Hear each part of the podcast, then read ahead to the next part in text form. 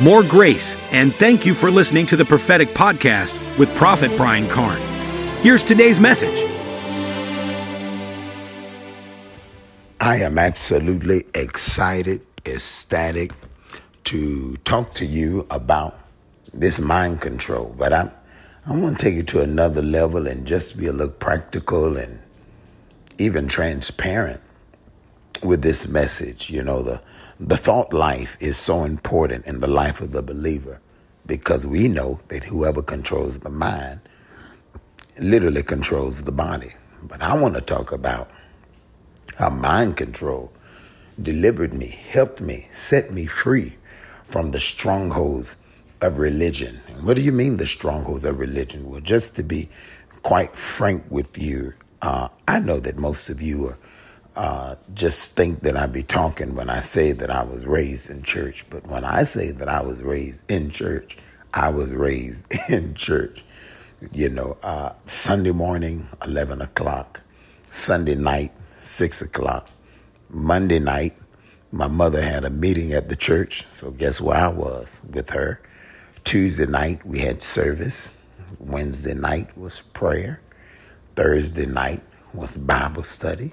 Friday night was choir rehearsal. Saturday, we cleaned up the church.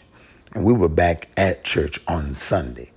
So I was raised in church. Church is all I know. Church is all I ever experienced my whole life. It was not a choice, it was not an option.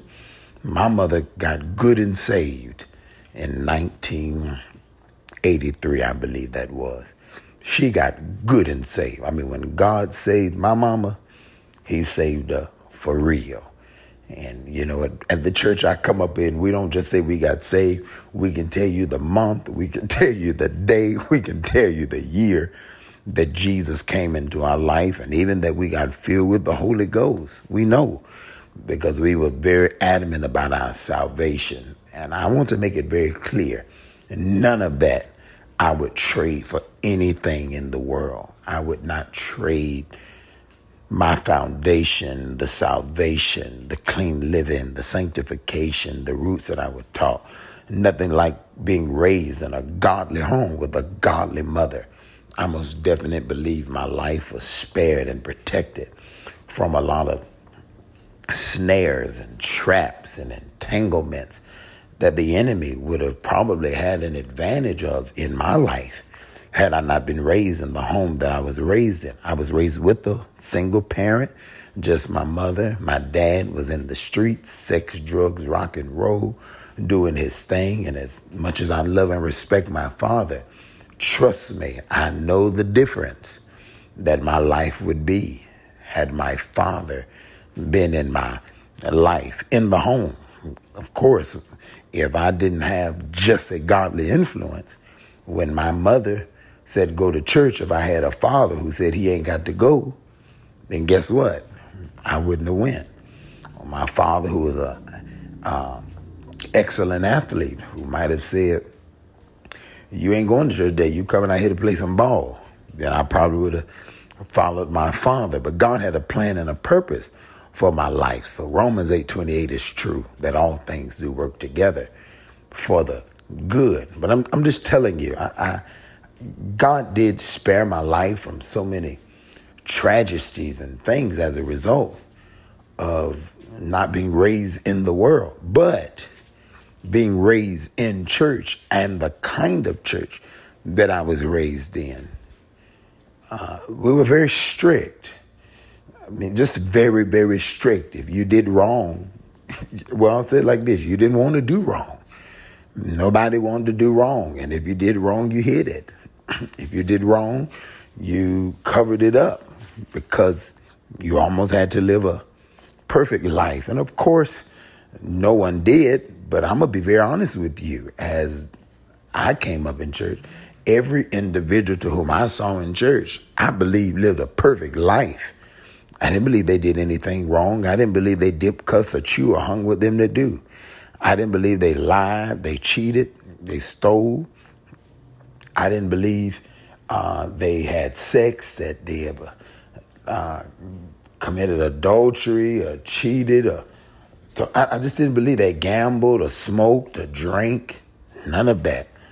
I remember the first time, and I'm not saying this in a bad way, but I remember the first time I saw a preacher um, have alcohol. It blew my mind. I didn't know a preacher drank. I remember the first time I seen someone do wrong, and you know the church I was raised in. If you did wrong, you had to get up and repent in front of the church for the wrong that you committed. I remember one young lady got up and said, I didn't come to church because I got pregnant. I felt bad. And I remember my pastor got up saying, We're glad you felt bad. Righteousness exalts a nation. Sin is a reproach. That's Proverbs 14 34 to any people. So that's why I was raised. I was raised in church that way. Very strict, very hard. Never been to a prom Matter of fact, our church was so adamant about not going to Trum's that they provided an alternative called Evening of Elegance, where you didn't go to the prom. I didn't go to dances.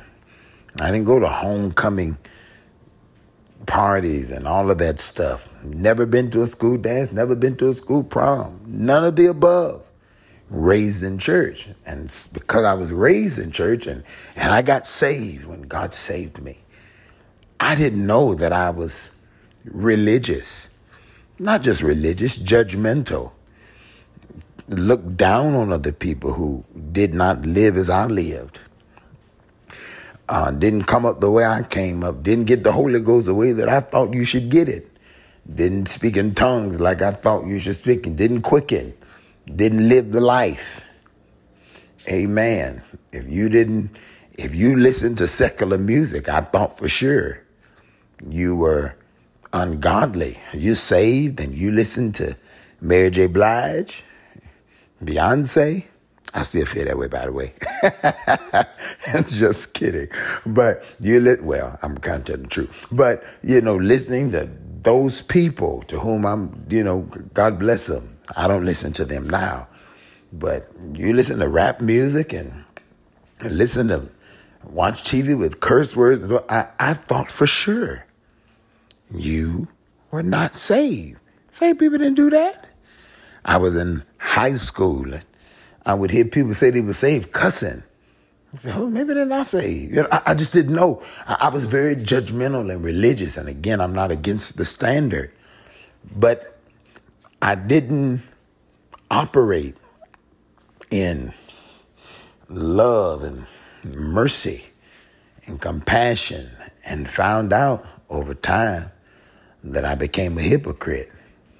Because although I didn't listen to this and I didn't do that, I wasn't perfect. I didn't do everything right. And I communicated to the church that I pastored that every failure that I've ever committed, I did in the sanctuary. So, with that being said, when I started not dotting every I, crossing every T, had failures and flaws and mishaps in my life, things that I didn't do so right, I had a choice to either be judgmental and be a hypocrite or to reevaluate some things because I knew that I had done wrong, but he was still there. But I didn't even know how to talk to this God because I believed that I had to measure up for him to talk to me.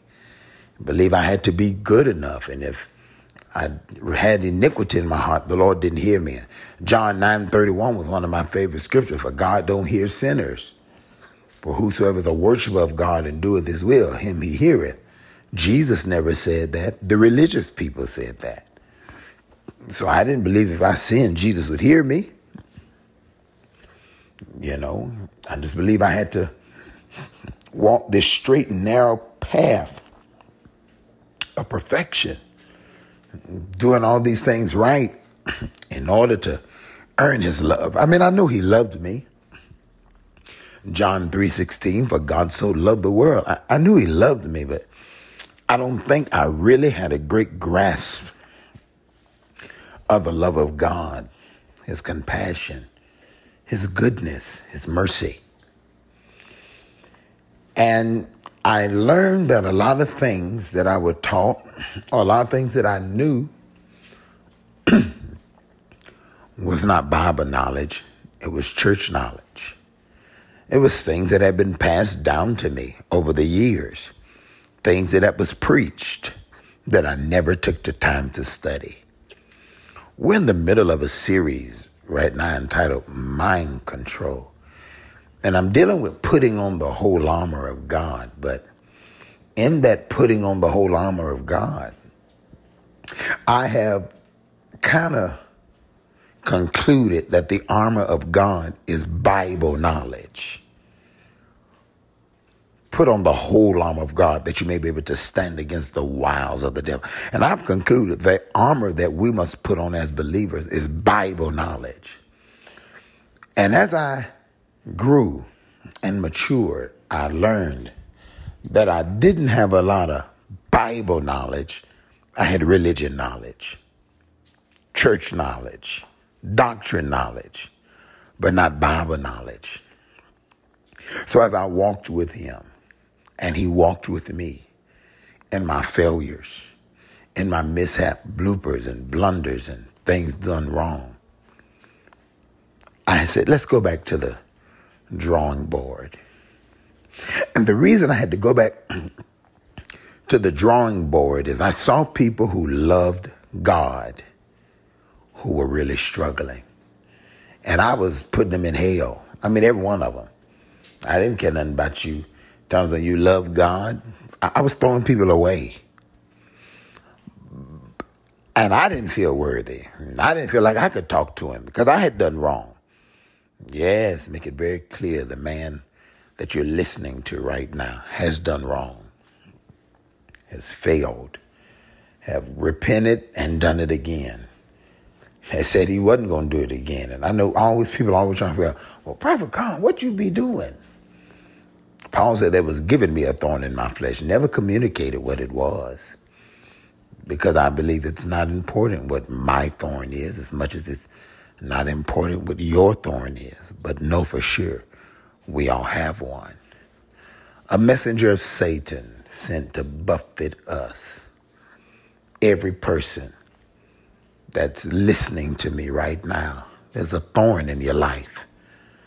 Something you shout over, something you dance over, something you worship over. But you're not perfect because if you were, you wouldn't be here. The minute you're, you're ready, you, you can exit. You're not perfect. This body has problems. And it's true that my religion affected my relationship with God, affected my relationship with people. And one scripture changed everything. One scripture.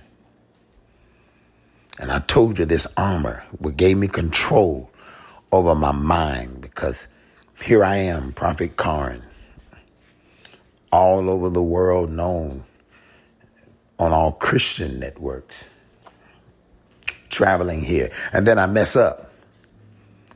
I fail. I do something wrong, some people would suggest. And then the enemy tells me, You're done. It's over for you. I mean, your best days are behind you. This is the judgment of God. This is the wrath of God. Your sins have found you out, or something you did wrong. And then that was my church knowledge that God was judging me because of what I had done wrong, or God was getting at me, or all of these things. But one scripture one Bible knowledge, one scripture helped me to combat feelings of not good enough, feelings of it's over, feelings of disappointment, rejection, feelings of God is mad at me. And it was one scripture, 1 John 4. He that loveth not knoweth not God, for God is love. That's First John chapter 4. Can I read it to you so you can really get it? 4 and 8. He that loveth not knoweth not God, for God is love. And this was manifested the love of God toward us. That's verse 9, I believe. Because that God sent his only begotten Son into the world that we might live through him. Herein is love, not that we love God, but that he loved us and sent his Son to be the propitiation for our sins. Wow. Bobby Carn, how did that help you? Because I said God is love. He don't have love. He is love. Well, I coupled that scripture with 1 Corinthians 13 and read it about love.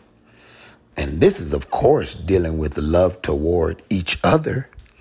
But I said, if God is love, there is absolutely no way that I can ever have the capacity to be more loving than He is.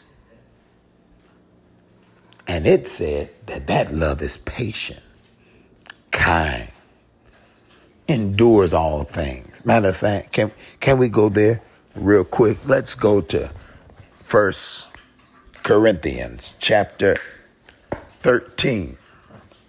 And let's look at what the Word of God said in First Corinthians 13. In the NIV version, verse 4. Love is patient.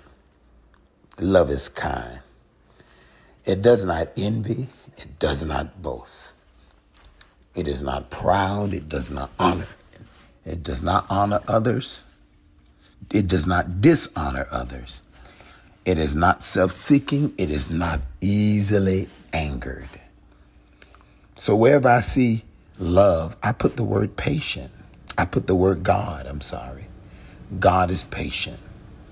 God is kind.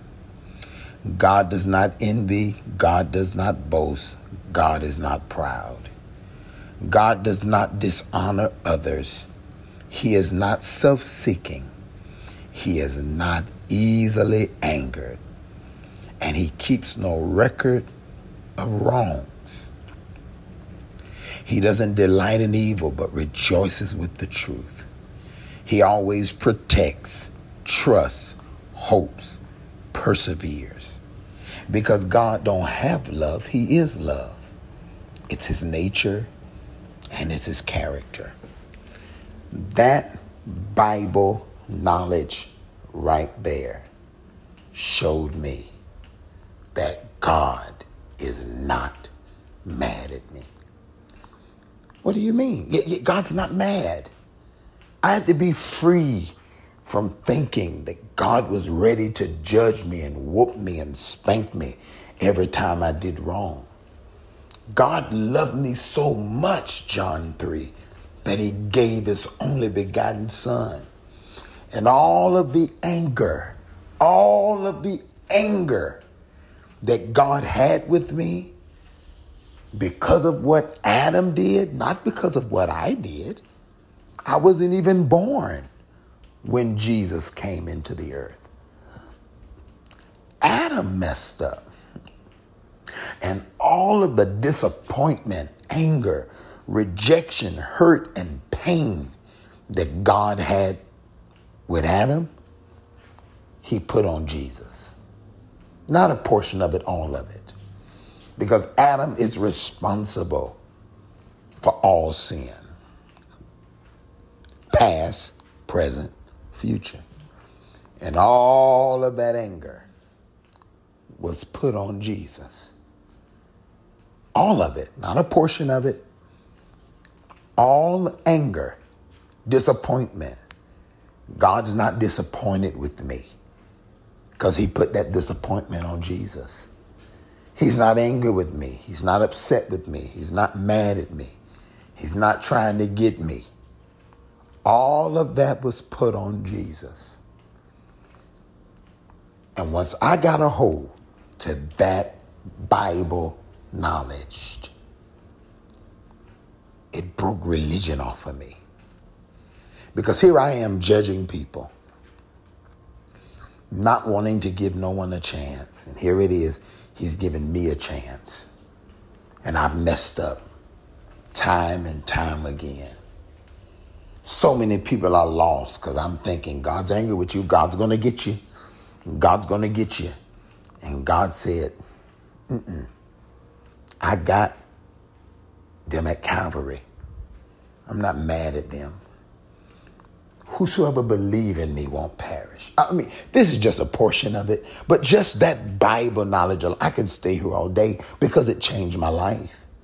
And once it changed my life, it changed the whole way I saw the scripture. So God didn't kick Adam out because he was mad. No. Of course he disappointed. He didn't like what Adam did.